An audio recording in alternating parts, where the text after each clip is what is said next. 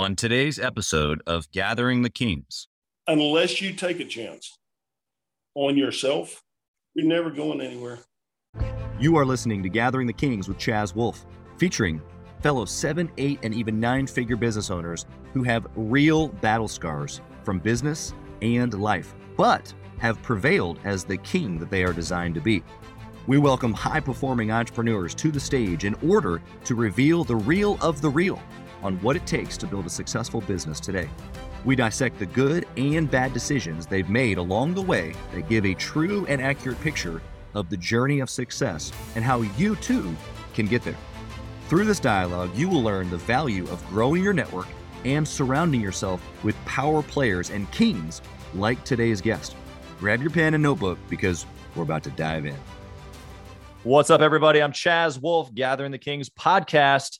Today, I've got Jerry Rowden here on the King stage. My brother, how you doing? How are you doing today? I'm doing well, and uh, we have spent a little bit of time here uh, going back and forth on elk hunting, and uh, we could probably spend days, weeks. We could go to elk camp together all day, all night, talk elk. But today, we're going to talk mostly business. What kind of business do you have, Jerry? We have a specialty construction company where we build aluminum walkway covers extruded aluminum walkway covers for mostly schools, churches. We do a lot of dock canopies for refrigerated uh, distribution centers such as Sysco, United States Cold Storage. That's that's incredible. I love how specific it is. It does it makes us young guys that don't have the experience that you do. I want to know did it always start that way because you just got so specific that makes me go, "Oh my goodness, but there's only so many customers in that. Obviously, I'm being facetious a little bit here, but tell me a little bit about the industry, why you chose it, that type of thing. There's a lot of truth in the not very many customers, but many years ago, one of my suppliers gave my name to a company out of Jacksonville, Florida. I didn't know how large they were at the time. And so about 30 years ago, we did a job for a company called Stellar. And these people are nationwide and they specialize in refrigerated cold storage distribution centers. Yeah. So we basically traveled from coast to coast since then, working with these people. Wow. And over the years, we've developed relationships with the EMJ Corporation. They're also nationwide. They were the guys that were doing all the food lines all up and down the East Coast. So when okay. they came to Texas, the first year they were here, we did 69 stores with them. Wow.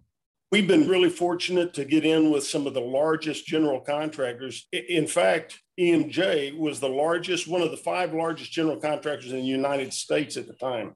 Wow. We maintained those relationships. But uh, yeah, we, it's kind of like this business. I really didn't choose this business, it chose me.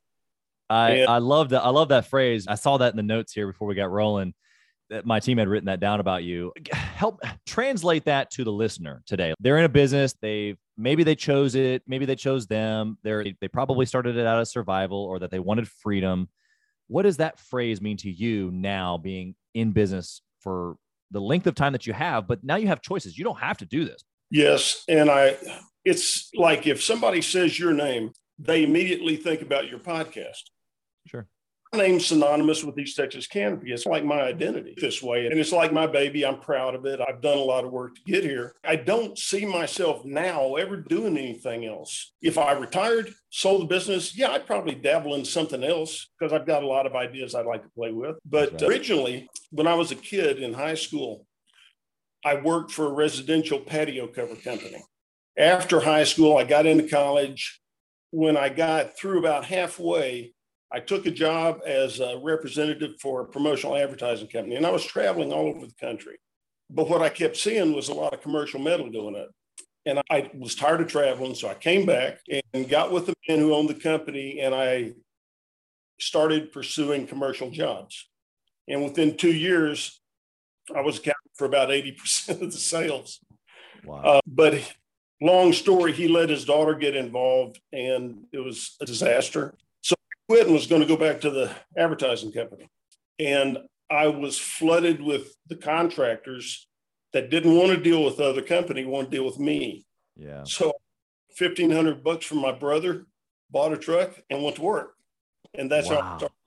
I didn't really do this and I was only going to do it temporarily. And it just blew up. It's been in this part of the country, we really can't keep up right now. Wow.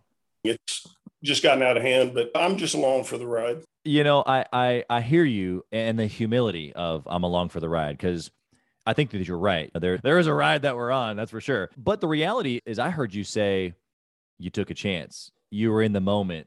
You didn't have to buy the truck. You didn't have to borrow the money. You like those were choices that you made, although small in the moment, literally led you to an incredible business that like you say chose you. And so uh, i want to know now i want to kind of like fast forward to like where you are now and then we'll go back again. Knowing basically that you came from nothing know, like ground up scratch completely specialty area you would have never chosen this business to begin with.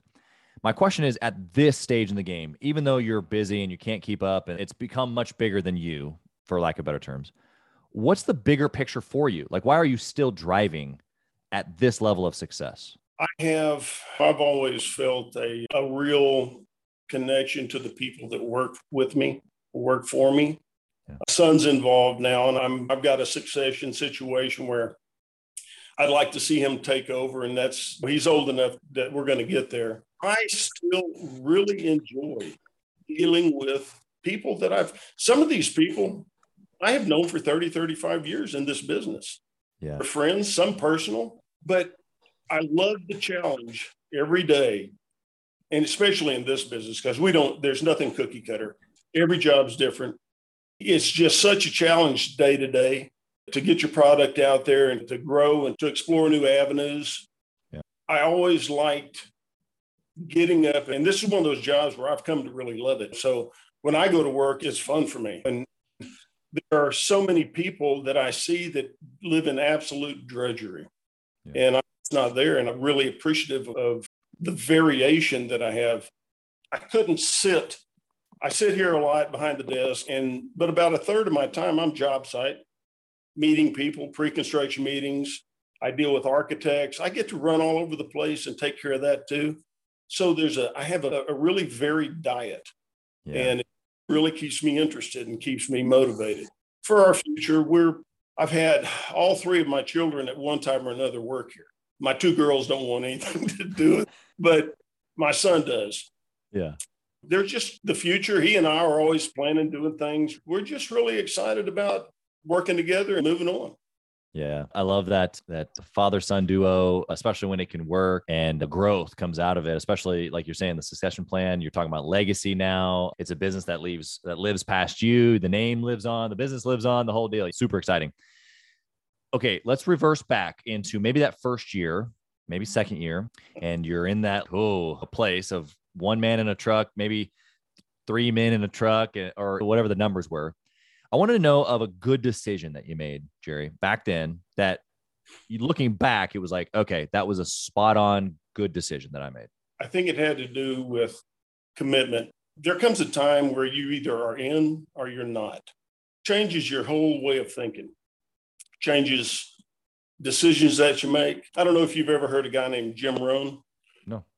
But he is a he's a well, by virtue of me being in sales, I got to go to some sales seminars. Oh, yeah, you put it in that context. Yes. I yep, I know that name. So Jim Rohn was a motivational speaker, and one of the things that he would say is the reason you're here is it's the culmination of every decision you've ever made. Yeah, I believe that. I made a conscious decision that I was going to do this and I was going to do it right. Yeah. It changed my entire outlook on who I was, what I was going to do. I had to step up. I had to not just be the subcontractor in the truck, I had to step up and take ownership. That decision alone changed my life, but it put me in a position that I couldn't blame anybody else.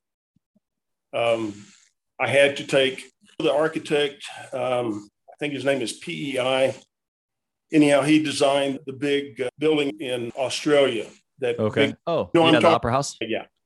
Okay, so he said he was in the interview and he said to the guy that was interviewing, he said, "I'm very severe on myself. I know that anytime something goes wrong, I always had a chance to step in and fix it before it got there. That's another one of those things always stuck with me. So I just took extreme ownership, and that decision alone really changed the course of me and how I think and what I was how I was acting and what I was doing as far as company went. Personal life too it makes a big difference. Of course, yeah. What you said, all of that is so good. The culmination of the decisions that we've made have led us to where we are today. Seems so simple of a concept or principle, even, but when you really analyze that, it's wow, that's really true. We got to be honest with ourselves and no excuses. We all come from different backgrounds, different opportunities, different chances, of course. Me being from a single mom family, I had different opportunities, different opportunities than somebody who maybe who didn't have any parents, maybe better opportunities. But the reality of it is that we all have choices. And so I love that perspective. So I know some people that didn't have it so good growing up, but they used it for an excuse to do nothing. Yeah, exactly. And I know, like my wife right now, she and I grew up a lot the same way. We meager starts, but we both worked very hard at what we've done. We're both successful in different realms. Yeah. You can't look at people who are doing better than you do and denigrate them because you're not there. Yeah, that's so true. I see a lot of people doing that. I was always a guy that would, if I drove by a really nice house, I'd say in my head, I'd like to live in something like that one of these days. Good for him. Yeah. But I see so many people that spend their life instead of focusing on what they want, not on what they don't want, and almost being mad at other people for being successful. Yeah, that's so true. Waste of time. It is. It's a negative energy that's not going to propel you forward. There's no fuel there to get you what you want, like you said. So it's futile. Jerry, I want you to flip the coin. I want you to tell me in the same years, early on, pre seven figures, ideally, what was a bad decision that you made that the listener can take a note here today and stay away from? I wasn't careful with my money enough. When you start making, when you don't make money or you haven't made much money in your life and then you begin to make money, you don't really know how to handle it sometimes. Right. Yeah.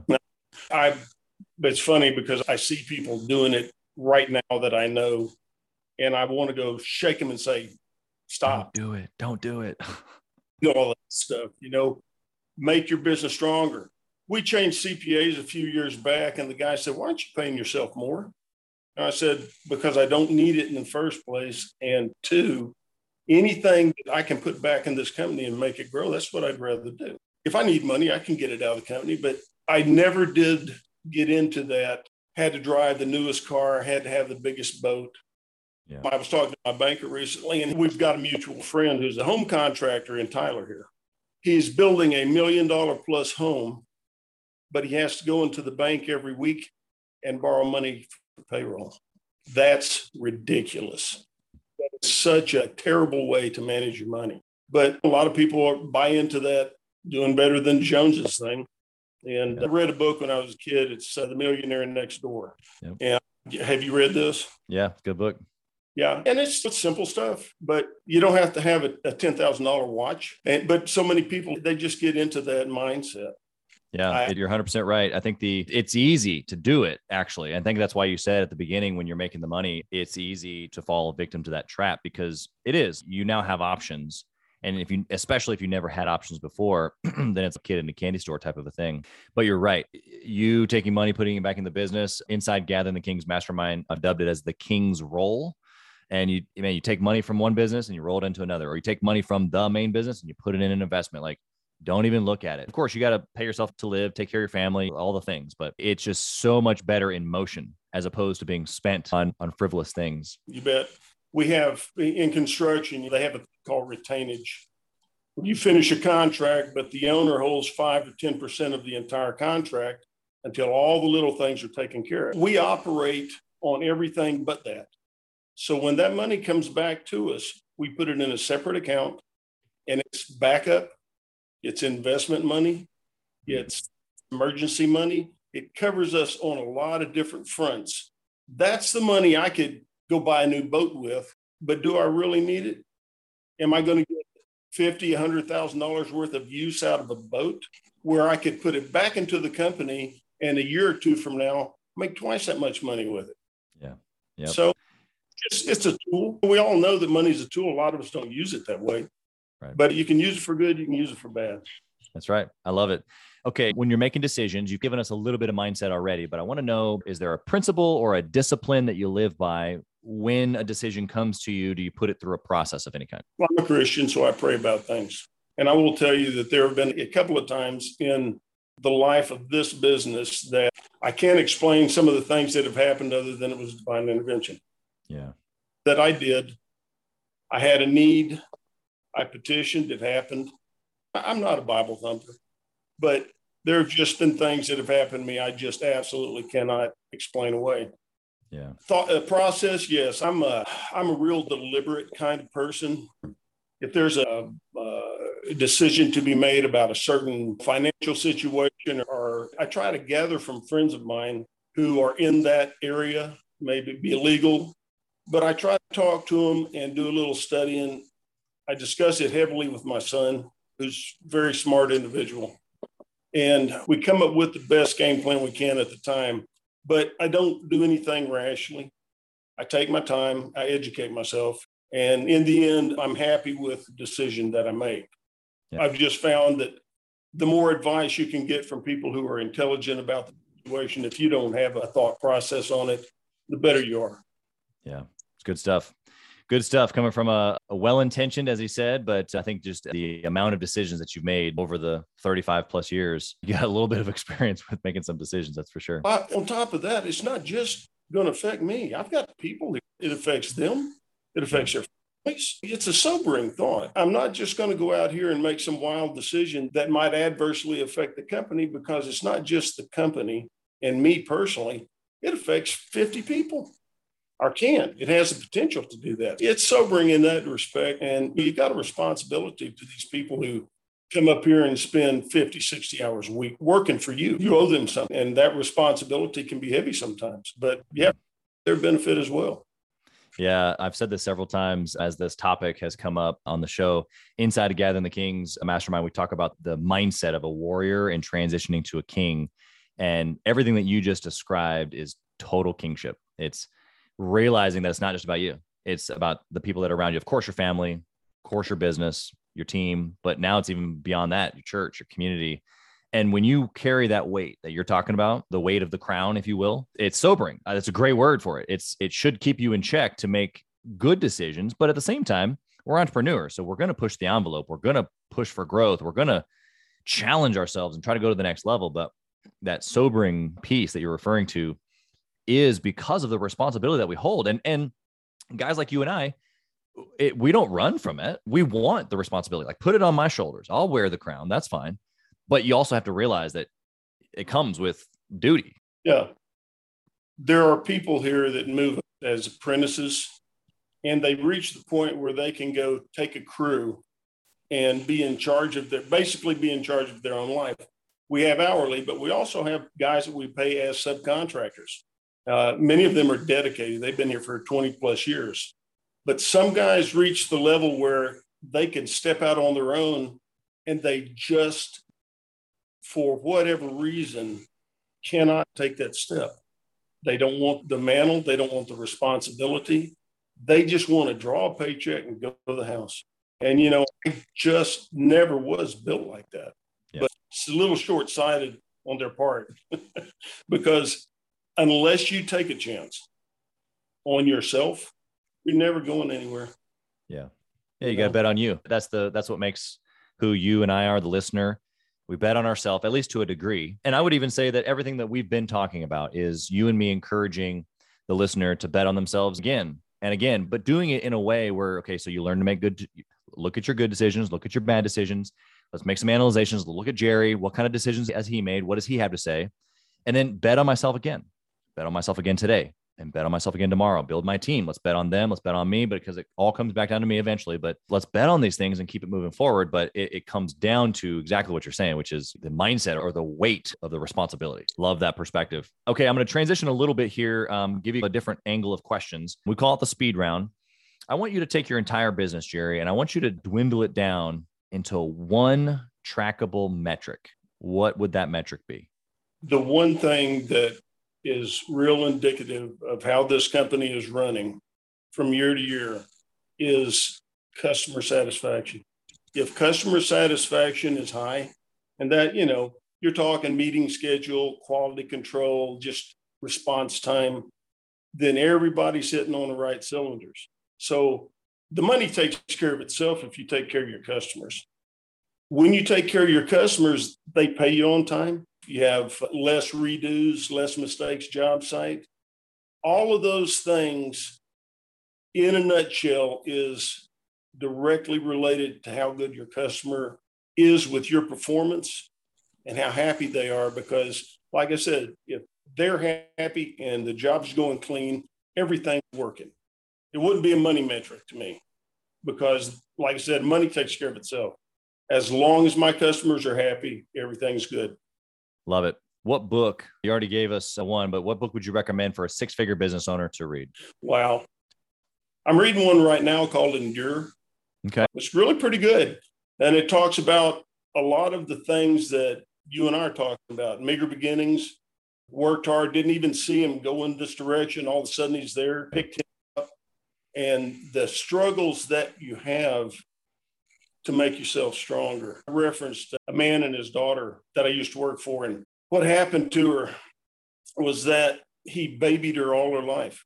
And it's like a moth that, that doesn't struggle to get out of its cocoon, doesn't, it doesn't build those muscles, it'll never fly. She'd been babied all her life. And at 40 years old, she was still a baby. And daddy still couldn't discipline her.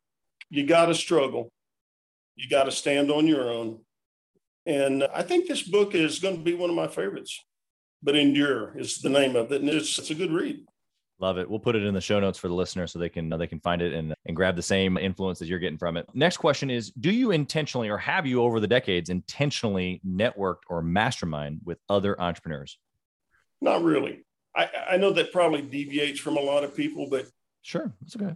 My son went to four years uh, uh, business college at, a, at Texas Tech here in Texas, and he, after he had been here for a couple of years, not even that long, he came and sat in my office and he said, I just wasted four years of my life, didn't I? He sure did. he said, Well, nothing that we do here is anything like I was taught. A hundred percent. But no, not really. I have friends that I draw inspiration from. Sure. In fact, I really hadn't thought about it until I read some of the things that we were going to talk about. But I actually have two good friends. One's my next door neighbor here at the shop. Neither one of them got out of high school. Yeah. They're both multimillionaires. Yeah. Because of the very things we've been talking about. They've taken chances, they've worked hard, and they're really successful.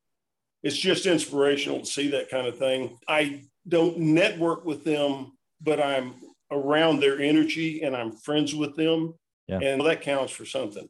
Sounds right? sounds like a mastermind in all seriousness, Think and Grow Rich defines what mastermind is. And obviously, those key phrases that you just said, not necessarily friendship, but of course, relationship and being able to talk, because I'm sure you've talked about each other's businesses and how's it going. And during the pandemic, you're like, hey, what's going on over here? What are you guys seeing? And that's what it's about. It doesn't always have to be necessarily teaching or coaching, it's peer to peer going, hey, what are you up to? And getting encouragement, inspiration, actually tactical ideas, whatever. A lot of things can come out of those environments, which it sounds like you've got one. You've just never called it that. That's awesome. Last question here for you, Jerry. We that usually incorporates drinking a beer. Yeah, yeah. Hey, and, and some people do it over the golf course. Some people do it on an elk hunt. I obviously both of those being elk hunters, but I went on an elk hunt. I usually go with my dad, and on this trip I was with my dad as well. But I went with a, another buddy of mine, and he's got a great business. And as you know, in elk hunting, I mean, you got a short window in the morning, and then you sit for a good bit, and then you got a window in the afternoon. And uh, we sat there for hours and hours. Elk are down for the day, and we're eating our lunch and sitting there for hours talking about business and strategy and this and that. And it doesn't really matter what's involved, whether it's beer, whether it's the elk hunt, whether it's a coffee shop or an online virtual thing like Gathering the Kings. But the reality of it is that you got to have people that you're connected to, which it sounds like you do. So that's cool. Certainly. Last question, my man Jerry, if you lost it all, what would you do? I've never really thought in that respect quite honestly, I don't think it would. I don't think it would bother me that much. I've always been pretty happy with whatever condition I found myself in.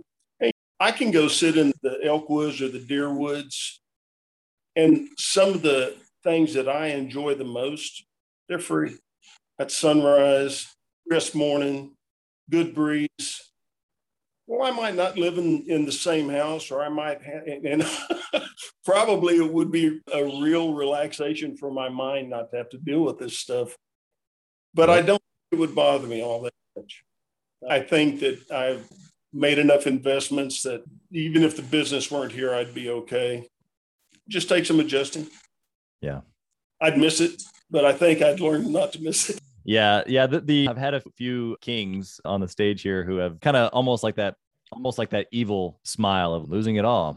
that that doesn't sound too bad, and obviously not from a perspective of uh, relinquishing the duty that you have to your team or anything like that. It's more of a, you know what, that sounds pretty peaceful to me. My wife always looks at me on bad days and she'll say, "You could sell this." That's right. Yeah. And it's those moments, like you said, because uh, I just, we can go back to elk hunt because I've never been able to on the show talk about elk hunting with somebody else. There's not really that many of us, honestly. But in the moment of you're hiking multiple miles a day, you got a 40 pound pack of gear, you're in and out physically of trying to get in the right spot. And the things that make a difference the sunrise and the incredible color, or the fact that you can see the silhouette of the mountain, or if you can just get close enough where you can hear the elk it yeah. like, I don't even need to see him, let alone shoot him. Like if I just just ah, oh.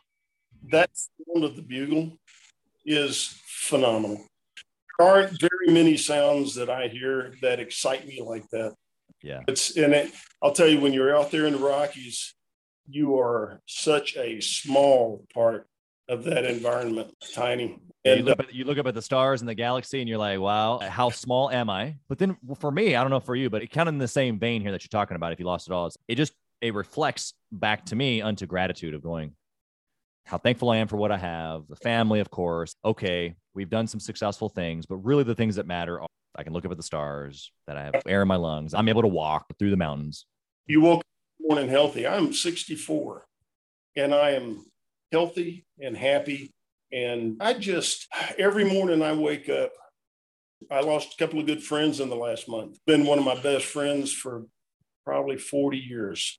Wow. Uh, my lawyer together. Um, it just, it's, it, that's another sobering thing that you have to start dealing with. But it, it's just living as full a life as you can. Yeah.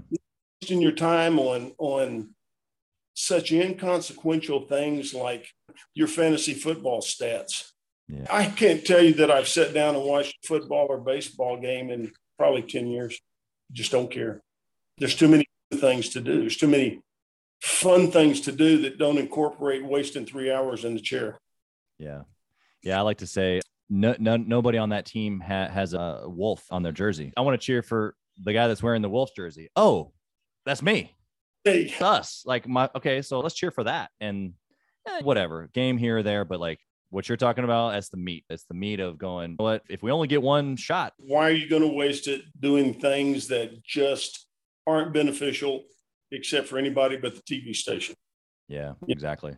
Jerry, you have been incredible, is probably not even a close descriptor, but thank you for your time. I want to know how can one of the listeners connect with you further after they listen to the show? Our website is uh, easttexascanopy.com. My email is just jerry at easttexascanopy.com. Got a Facebook page, don't don't really use it very much, and we have a page on LinkedIn. So they can find me. They, they sure can. We uh, thank you for your time. Uh, we know how valuable it is. Your sage advice here, even beyond the kingship, just incredible insights of life and business. Blessings on you, your family, your business. Thank you so much. Thank you so much, Chaz. I appreciate it.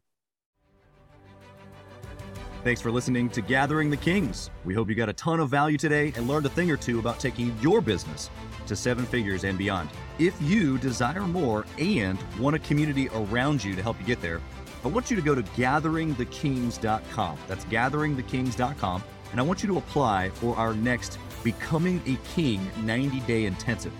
We are extremely exclusive by nature as a group. What that means is that we're really wanting only the entrepreneurs who take their business and targets super serious to apply. So if that's you, you think you got what it takes to level up your business, I want you to go to gatheringthekings.com and apply. And we will see you on the other side.